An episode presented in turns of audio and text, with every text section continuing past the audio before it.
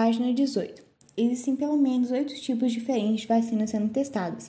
O tipo de vacina depende do tipo de vírus ou da parte viral sendo utilizada. Vacina de vírus: inativado, enfraquecido. Vacina de vetor viral: replicante, não replicante. Vacina de ácido nucleico: D N A, R N A. Vacina à base de proteínas: subunidade proteica, partículas semelhantes a vírus. Vacina de vírus: esse tipo de vacina pode utilizar o vírus enfraquecido ou inativado.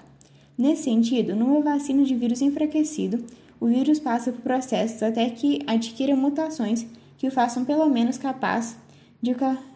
menos capaz de causar a doença.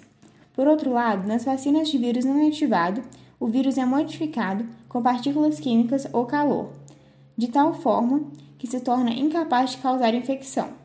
Pelo menos sete grupos estão desenvolvendo vacinas que usam o próprio vírus. Essas podem utilizar o vírus enfraquecido ou inativado. Este é um tipo de vacina já existente. Por exemplo, as vacinas contra sarampo e a poliomielite usam o vírus na sua composição. Contudo, nas vacinas que usam o vírus requerem testes de segurança extensivos. Em Pequim, a Sinovac Biotech está testando em humanos uma vacina com, com a SARS-CoV dois inativado. Vacinas de vetores virais. Nas vacinas que utilizam vetores virais, um vírus como o sarampo ou adenovírus é geneticamente modificado para produzir proteínas do coronavírus. Esses vírus são enfraquecidos e não podem causar doenças. Existem dois tipos: aqueles que, que ainda podem se replicar dentro das células e aqueles que não podem, porque os genes principais foram desativados.